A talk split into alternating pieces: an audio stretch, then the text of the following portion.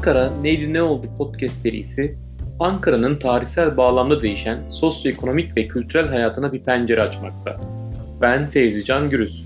Rasim Özgür Dönmez ile birlikte hazırlayıp sunduğumuz podcast serimizde birbirinden farklı ve değerli konukları misafir ederek sizleri Ankara'da başlayan ve Ankara'da bitecek olan bu keyifli yolculuğa davet ediyoruz. Keyifli dinlemeler dileriz.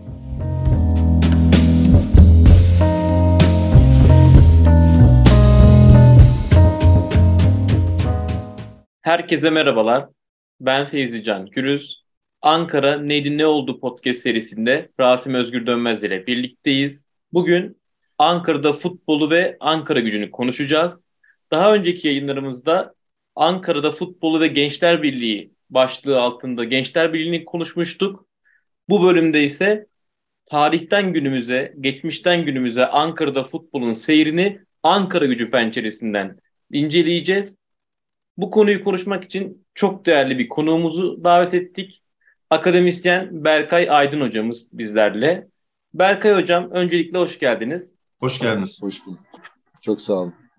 Berkay hocam şimdi ilk soruyu naçizane giriş olarak sormak istiyoruz. Ankara gücünün tarihinden kısaca bize bahsedebilir misiniz? Ee, hemen Ankara gücünün tarihine şu şekilde bir giriş yapalım. Ee, özellikle özgün bir tarih. Şöyle 1910 yılında kuruluyor iki kulüp halinde İstanbul'da Zeytinburnu'nda bulunan bir kulüp. İmalatı Harbiye işçilerinin ve aynı zamanda öğrencilerinin e, kurduğu e, bir kulüp. İki kulüp kuruyor diyorum. Enteresan bir hikayesi vardır baştan itibaren.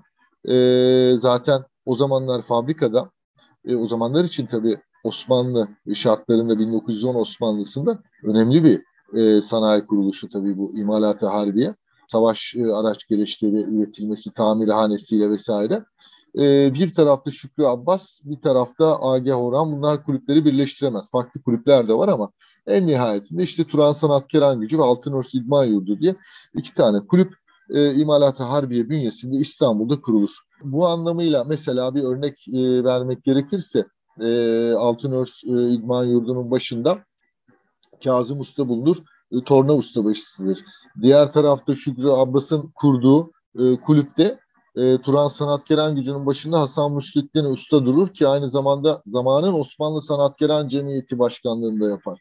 Buradaki isimler yönetici, kurucu isimlerle yönetici isimler farklı çünkü kurucular aynı zamanda futbolcu olmayı tercih etmiş, yönetici olmamışlar. Şöyle bir özelliği var, işçi sınıfının o dönemki Osmanlı döneminde işçi sınıfının bunlar aynı zamanda öncü kadroları. Alelade işçiler değil. Bunu da vurgulamak lazım. Mesela Hasan Müstikli Usta aynı zamanda Osmanlı Sanatkarı Cemiyeti'ne kritik bir role sahip. Genelde İttihat Terakki ağırlıklı işçi e, profili bir kuruluş. Hakiki bir işçi takımı. Yani kuruluşu başkanına kadar futbolcuları falan değil. Başkanı itibariyle de bir işçi takımı olarak e, ortaya çıkıyor hocam. Peki hocam Ankara gücü bir kulüp olarak Ankara ve Ankaralılar için ne ifade ediyor sizce? Kısaca buna değinebilir misiniz? Şimdi Ankara ve Ankaralılara ilişkin e, tabii Ankara gücü e, kulübün Ankara'ya gelişine de bakmak lazım. Çünkü rastlantısal e, durumlar değil bunlar. E, bir kere demin bahsettik e, Hasan Muslettin Usta'dan. Aynı zamanda bir Numan Usta var mesela. Numan Usta adı Türkiye'de emek tarihine veya siyaset e, tarihine ilgili e, duyanlarında bir yerlerden hatırlıyorum ben bu ismi diyeceği isimlerden bir tanesi. Evet 1919'da son Osmanlı Mebusan Meclisi'ne e, işçi milletvekili olarak giren bir isim Numan Usta. Aynı zamanda o zaman e, kulübünde önemli bir e, ismi. E, çeşitli tabii e, o dönemki siyasal önderlikçe de e, Kurtuluş Savaşı'nda Kurtuluş Savaşı sürecinde sadece kulübü kapatmakla falan kalmıyor. Kulüp taşınıyor. Kulüp savaşa giriyor. Kulüp bizim mesela kitapta şöyle bir deyimimiz vardı. Çok severdi bizim taraftarlar da bunu sonrasında şey yapanlar. Top oynamıyor, top atıyor. Öyle bir süreci olmuş yani emperyalizmde. Bunu da şeyden söylüyorum ilginç bir şeydir. General Harrington Kupası bağlamında Fenerbahçe için. Şimdi uzun bir mesele ama e, şimdi işgal kuvvetleriyle aynı zamanda korakor bir mücadele için e, Anadolu'ya geçen bir kadrodan bahsediyoruz 1920'de. Ki 1920'de Temmuz 1920 hızlı gelelim hemen Temmuz 1920'de e, tabii İstanbul Ligi'nde mücadeleler falan oluyor ama esas Ankaralılık mevzusu Temmuz 1920'de İmalat-ı Harbiye'nin şimdiki garda açılmasıyla oluşuyor. şimdiki garda ya, ya kısa zamanda 300 civarı işçi toplanıyor. Bunlar ilk etapta işte e, kaynaklarda söylenir e, Cebeci e, tarafına doğru oturuyorlar. Hatta ilginç bir bilgi daha buradan bağlayalım Ankara ve Ankaralılık için ne anlama geldiğini. E, MIN denilen man, man diye kısaltıyoruz ya mesela. Bir kilometrelik mesafe var yerleşimi imalat harbiye atölyelerinden işçilerin oturduğu yere. Bunun için ilk Ankara'da toplu taşım belediye öncesi yine imalat harbiye işçileri tarafından getirilir. Sene 1923-23'ün sonları. Şimdi şöyle düşündüğümüzde 1881'de 25 bin olan nüfus e, 1920'de e, bu hareketlenme Büyük Millet Meclisi'nin kurulduğu dönemde 23 bin civarında e, seyrediyor. 27'ye geldiğimizde katlayacak bu 75 bine. 3 katına çıkacak yani 20-27 aralığında. E, o sürecin en önemli girdilerinden bir tanesi de e, en azından örgütlü yapısıyla falan bir imalata harbiye işçileri e, gerçeği. Bu anlamda sadece hani e, kovan dolduran bir toplam değil, kentin gündelik hayatına da etki eden bir e, toplamdan bahsediyoruz. E, ki nitelikli bir iş gücüdür. Yani onun da altını çizmek lazım. Şimdi e, o dönem için çok ciddi bir e, nitelik sahibi işçilerden oluşuyor ve işçi takımı olarak e, kuruluyor. Fakat şu da atlanmasın işçi takımı derken e, sektör nedeniyle askeri fabrikaların nihayetinde kuruluşundan itibaren tabii Kurtuluş Savaşı'nın da tam göbeğinde yer almış ki bunlar tabii bu bizim kurucular, kulübümüzün kurucuları geçerlerken öyle hani e, canımız sıkıldı Anadolu'ya geçelim dememişler. Meşhur e, işte imalat harbiye direniş örgütü vasıtasıyla ki bunun tarih kitaplarında şeylerine ulaşılır. Aynı bizim kadro. Yani hani bu kulübün kurucuları, kurucu ekip orada ciddi şehitler de veriyor. Cibali baskınını yapmışlar, silah kaçırmışlar.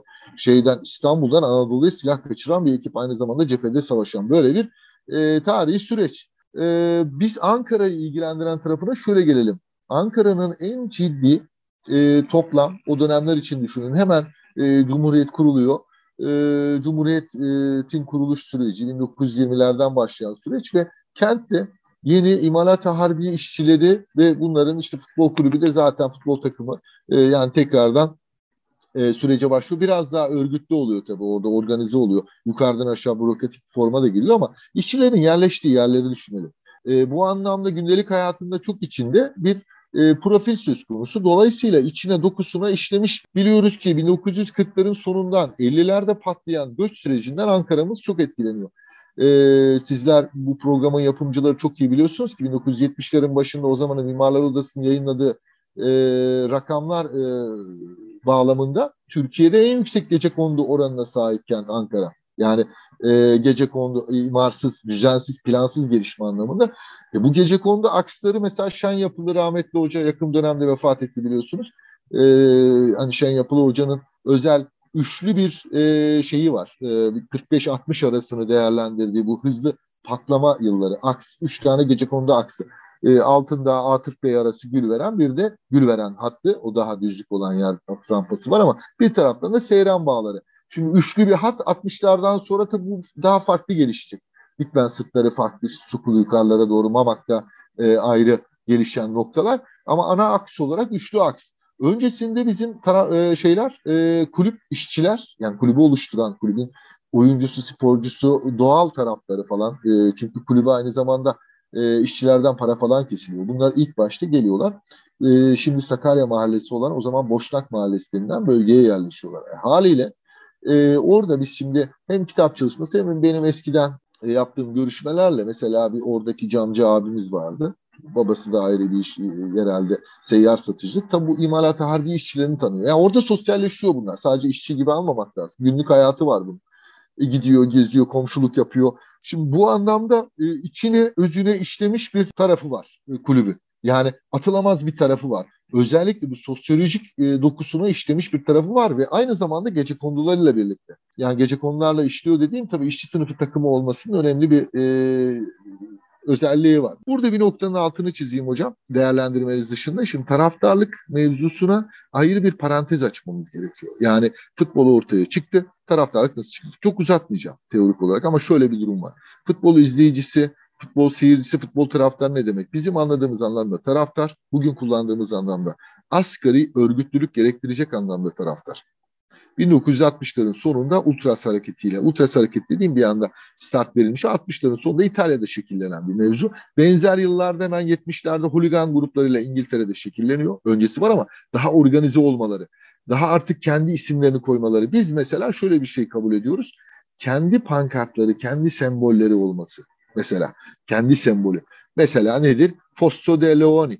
Milan taraftarının efsane şeyi yani grubu e, organize örgütlü grup. Ya bu temel farklığın altını şundan çizdim. 1980'lerin başında taraftarlık mevzusu örgütleniyor, organize oluyor Türkiye'de işin aslı. Organize bir şekilde başka değeriyle ortaya çıkaran bir çıkan bir yapıdan bahsediyorum. Yani kendi dinamik, kendi gündemi var. Yani mesela gece kondu pankartının ortaya çıkması atıyorum. E, Güçlüler grubu çıkıyor 1982'de. Çarşı grubu mesela 1982'dir kuruluşu. E, taraftarlık mevzusunda böyle bir fark var. Yani seyirci ama bizim şimdi önceki dönem bu taraftarlık örgütlenmesi öncesi dönem net bir halk ve işçi takımı. Yani Ankara'da.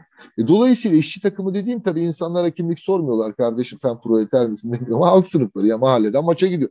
Şeyde hamam önünden toplu maça gidiyor. Oyuncu orada dili buna göre yani e, haliyle bütün e, emekçi sınıflar çok daha geçirgen bir e, yapısı var. Yani Gençler Birliği niye bu kadar başarıya karşı daha az seyircisi var, daha kimisinin daha fazla. Başarıyla da alakası yok. Bunu bir ara başarıya bağlarlardı. Hani o rasyonel dünyada, ideal modern dünyada veya e, kar zarar kapitalizm mantığında pek anlaşılması mümkün olmayan tarihsel hikayeler bunlar. O da taraftarlıkla e, ilişkilenecek 80'ler sonrası diyeyim hocam. Ankara güçlük dediğimiz şey yani bu, bu olgu diyelim. Ee, evet. Yani benim de aslında bir şekilde yani Ankara güç değilim ama şahit oldum yani gençlik yıllarımdan. Hatta şu anda da bu Menekli Aya'nın bir şey fanı olarak onu izliyoruz.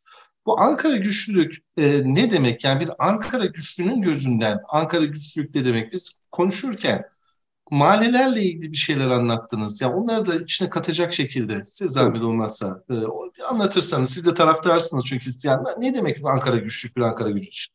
Evet. Şimdi çok net bir şekilde hocam çok güzel bir soru. Çok teşekkürler. Birincisi Benekli Ayhan e, arkadaşımızdan değerli insanlar o e, aynı kuşaktanız biz onunla. Şöyle bahsedeyim hem e, akademik referansla Benekli Ayhan'ın şeyinden e, nereden olduğundan Tansi Şen yapılı hocanın 45-60 arası 3. aks olarak belirlediği Seyran Bağları aksından gelme yani o gece konu bölgesinden gelme bir değerli arkadaşımız oradan e, şey olur. Kentin e, önemli bir şey 80 doğumlu.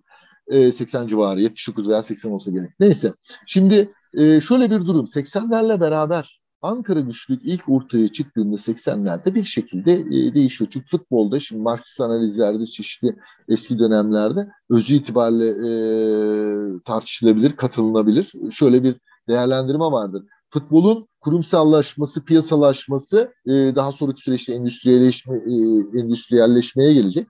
Para iş, ilişkilerinin içine girmesi insanları aslında ilk başta oyunun kurallarının konularak 11'er 11'er oynanması mesela. İnsanları, kitleleri oyundan sürüyor aslında bu süreç. Zaman içerisinde profesyonellik derinleştikçe de o değer tekrar aşağıdan yukarı örgütleniyor. Yani İtalya'daki ultraslar, İngiltere'deki oligan. Çünkü gündemi de ayrı oluyor artık. Çünkü profesyonelin peşinde koşmak değil. Burada duygusal bir aidiyet durumu da söz konusu. Taraftarlık da böyle çıkıyor 80'leri buluyor. Yani Avrupa'daki 60'ların sonu bizde 80'lerin başını buluyor. Her kentte değil bakın.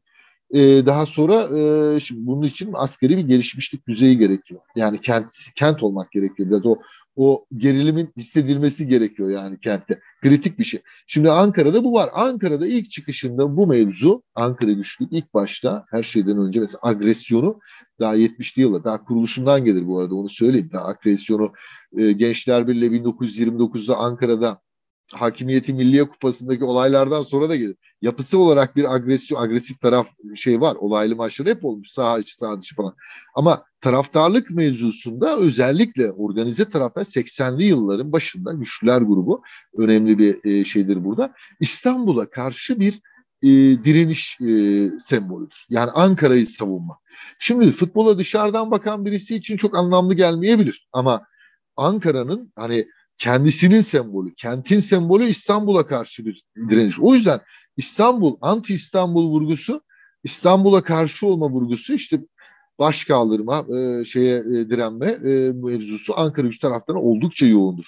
Şimdi Ankara gücü bir yandan kent kimliğine ilişkin bir çaba, bir karşı koyuş. E, ilk Ankara güçlük bu anlamda bir çağrı. Bu yüzden şimdi Zaten işçi sınıfı köklü oluşmuş bir camia.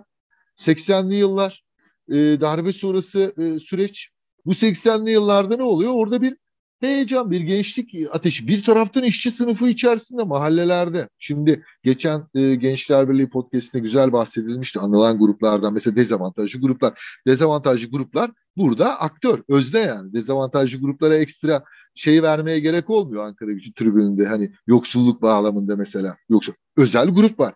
Ya biz de bütün mahallelerini şimdi günümüze gelelim. Rasim hocamızın söylediği şekilde mahalle mevzusuna 80'li yıllardan akıp giden süreç ben 90'ların başında dahil oldum. Yani kişisel e, olarak da bu akademikte ilk önce 13-14 yaşında tribünden büyüdüm. Daha sonra Entbol oynadık bir kulüpte falan. E, şu vardı. Ben mesela o zamanlar göl başındaydım. E, farklı mahalleler. Ya Ankara güçlerde şöyle bir durum var. Bir mahalleler federasyonu gibi. Özellikle emekçi mahallelerde daha orta sınıf dahil orta alt sınıf alt sınıf mahalleler gelir grupları itibariyle. Yani bunu siz bizim tribünden mesela şöyle bir güzellik vardır. Bir de biz bir aile gibidir. Enteresan. Geleni gideni birbirini tanır. Konuşmasa bile simayen bilir. Çünkü onlarca deplasman bilmem ne e, iş saha maçı birbirini bilir. Ya oradan mesela şu an aklınıza bir mahalle getirin. Pursaklar. Pursakların bilmem neresi. Keçiören. Etlik. Artık yeni doğan. Çin Çin. E, şeyde kurulan Sincan'ın yeni Fatih, Sincan Fatih'i tanıdık var mı deseniz tribünden ulaşabilirsiniz. Niye? Oranın öncü tipleri aslında mahalleye de öncü tipler bunlar bu anlamda sokakta. Ee, onlar aslında hala hazırda gelir giderler tribüne. Anlatabilir miyim? Böyle bir federasyon hali vardır. O yüzden mesela enteresandır. Türkiye'de başka kulüpte yok. Dünyada da çok ender. Benzer isimli Latin Amerika'da e, şeyler var.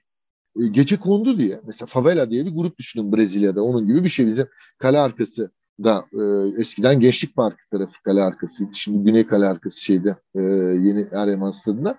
Şimdi burada Gece Kondu diye bir grubunuz var sizin. Şimdi bu ana esas mesela maratonda şeyler yeni doğan eskiden beri ağırlıktadır. Şeye gelin bakın kapalıya gül veren ağırlıktadır. Kapalının solunda hamam önü ağırlıktadır. Eski tabii her, her mahalleden geliyor ama işte yine maratonda Sincan ağırlıktadır. İşte Bekara bir çocukların orada Seyran'ı, Sincan'ı, Elvan kenti. Tüm bir kentin ayrı mahalle kültürlerinin aslında mahalle çocuklarının hikayeleri toplanır. Hocam buradan derin bir şeye geçeyim. Tarafların niye arttığına yönelik sevgili Rasim Hocam, Fevzi Hocam. Bu taraftarlara, bu insanlara futbolu bir kenara bırakalım. Hikaye lazım. Mahalle çocuğuna dayan. Bu hikayeler bu zeminde oluşabiliyor. Yani macera şu. Benim için de öyle oldu. Ben 15 yaşında e, anne babama yalan söyledim. Deplasmana kaçtım 15 yaşında. Pahalı bir dershaneye gidiyordum o zaman. Dershaneye gitmeyip hafta sonu mesela Kocaeli'ne kaçtığım gün. İşte macera baştan aşağı. Bakın bahsettiğim daha 15 yaş. E bu büyüdü. Yıllar geçti. Ara ara düşsem bile süreçten öyle bir şey ki bu. Film şeridi gibi.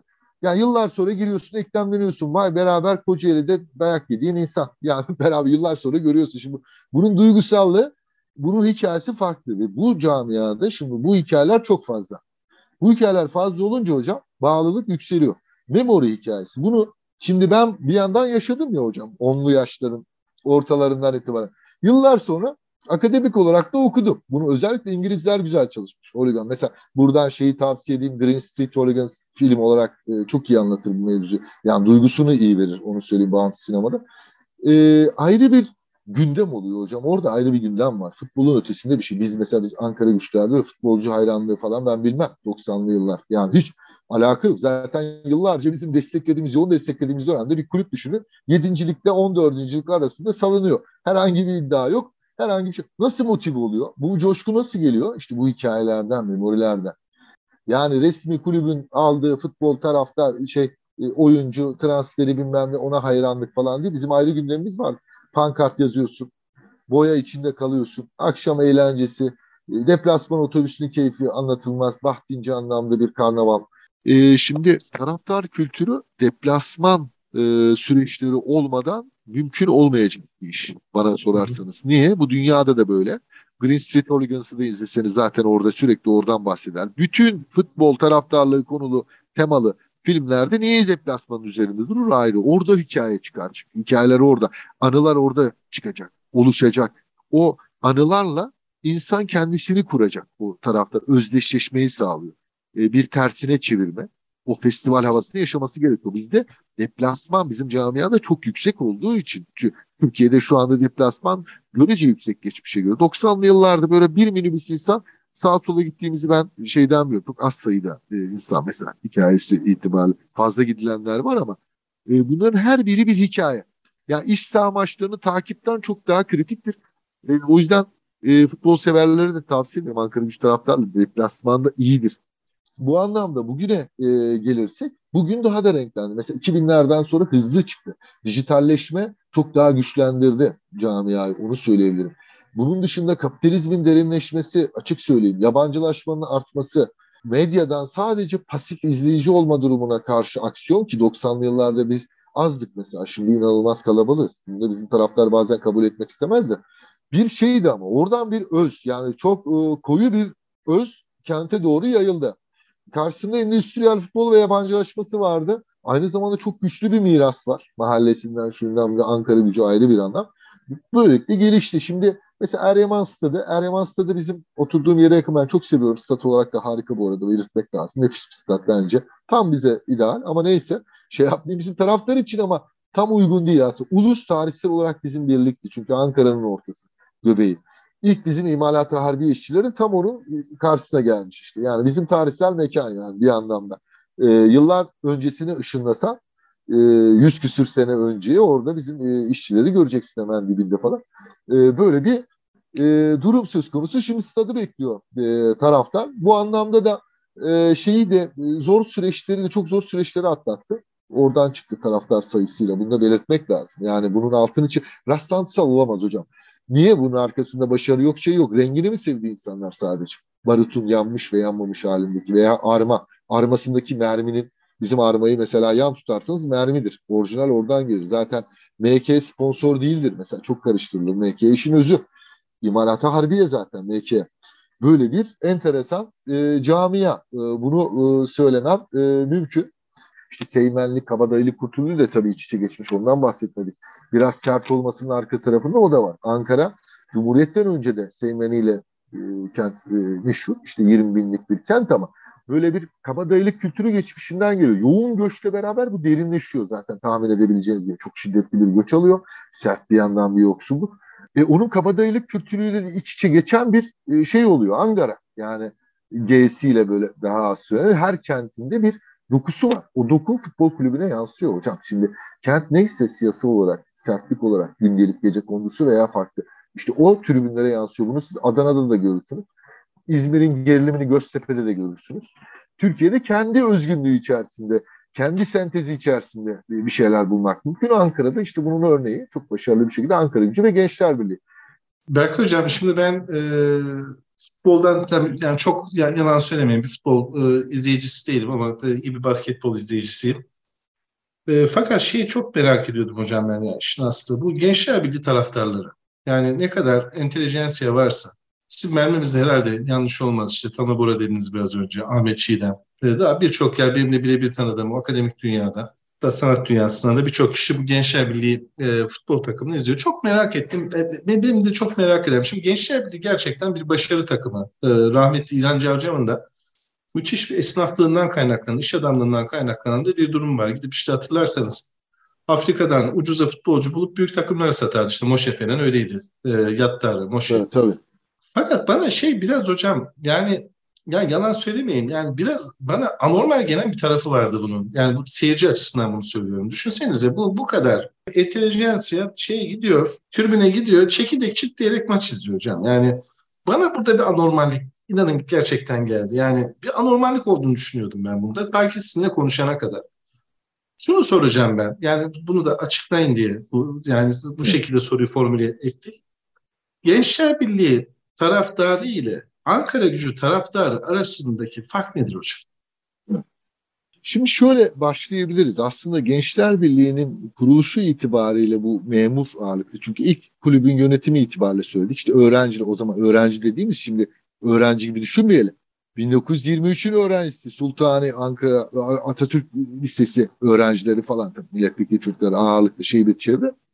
E, sonraki süreçte mesela bunu geçen e, çok değerli podcast'inizde şeyde de e, belirtiliyordu. e, burada önemli bir isim var. Bir figür olarak tabii e, şeylerde figürlerden bahsetmek lazım. Tanıl Bora etkili de bir isim. 90'lı yıllarda özellikle e, akademisyen ve akademiyada, entelijansiyada önemli bir isim. Bir kere e, arada şunu atlamamamız lazım. Gençler Birliği taraftarı arasında yüzde yüksek olabilir eğitimli tırnak içerisinde kitle. Mesela eğitim yılı itibariyle. E, ama sayı değil. Sayıya baktığınızda Ankara gücü taraftarı daha fazla. Çünkü bizde sayı fazla. Sayı fazla olduğu için herkesten yüzdesi düşük kalıyor olabilir. Gençler Birliği taraftarın toplam sayı az olduğu için içerisindeki eğitim e, şeyi daha fazla gözüküyor olabilir. Ama bu sayı olarak bu anlama geliyor e, şeklinde değerlendirmek zor. Mesela Emrah Serbest, Gençler Birliği yani bir e, ilgi şeyi var baş e, kahraman e, şeyli Gençler Birliği dizide de. E, kendisi iyi bir Beşiktaşlı mesela. İlgisi var ama İstanbul'dan dil tarihi okumaya geliyor falan. Şimdi e, böyle bir durumda tabii e, Ankara gücü veya Gençler Birliği baktığımızda futbolu takip etmek adına da Gençler Birliği böyle bir e, olanak konfor alanı tabii sunuyor farklı e, şey e, destekleyenlere. Bu da tabii üniversitede özellikle entelektüel kesimde e, şey olabiliyor, karşılık bulabiliyor. Buradan bir hikaye yazılıyor ama tabii şimdiye kadar çok gelişti. Yani bundan bir 20 yıl öncesi daha da e, az etkisi vardı. Fakat o coşku, o etki, o tarz e, bir temel farklılık var iki e, şeye gittiğinizde camiada. İşte o camiadaki farkları da en güzel şey o çıkıyor hocam. Burada akademik bir şey yapayım hocam. Bir akademik bir, bir şeyler. Bourdieu'nun mesela bu Distinction, ayrım kitabı vardır efsane. Orada çok güzel anlatır sporu. Habitus çerçevesini. E, farklı toplumsal kesimlerin spora ilgisini. Gençler bile genelde bu burjuva şey özellikleri, e, çeşitli bu seçkin e, şey vurguları geneli yani kültürel olarak da geçmiştir. Mesela daha az küfür edilmesi vurgusu. Bir oyuncu kaynağı şeyde oldu. Küfür etmek iyidir anlamında söylemiyorum bakın. Yani sosyolojik anlamda bu değil. E, senin yapın neden oluşuyorsa yansıman öyle oluyor. Yani böyle bir arada durum var. E, sonuçta e, böyle bir enteresan e, durum ortaya çıkmış. Gençler Birliği'nde böyle bir e, fark var. İlginç bir durum yalnız bu. Ama şunu da belirteyim tabii yani bu, burası çok önemli.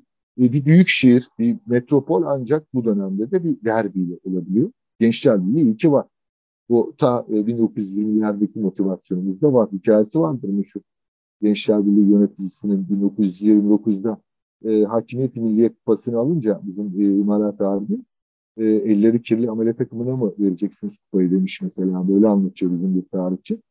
E, bunun üzerine de bizim işçiler falan Gençler Birliği Kulübü'ne yürüyor. Hani öyle de bir farkı e, başından beri e, var bu, bu iki camianın. Sizlere de hani bir e, geçmiş belgesel e, şeyi de e, önereyim yine İmalat Harbiye Ankara Sultanisi'ne karşı ilginç zamanda Kültür Bakanlığı desteğiyle yapılmış bir çalışma. E, diyeyim. Şimdilik bu kadar diyeyim. Bir de son dilerseniz yani bu da böyle şey olsun bir e, bu ara çıkan bir e, sinema filmi var. Yapımcısı da çok sevdiğim eski bir arkadaşım. Aa, aynı zamanda oyuncu Tek Yürek İmalat Harbiye diye e, Ankara gücünün tarihiyle e, günümüzde de özgün bir e, senaryoyla e, tarihine de vurgu yapan bir film e, tavsiye etmek isterim. Ber Berkay Hocam çok teşekkür ederiz. Yani çok değerli bilgiler verdiniz ve çok güzel podcast oldu. Çok sağ olun.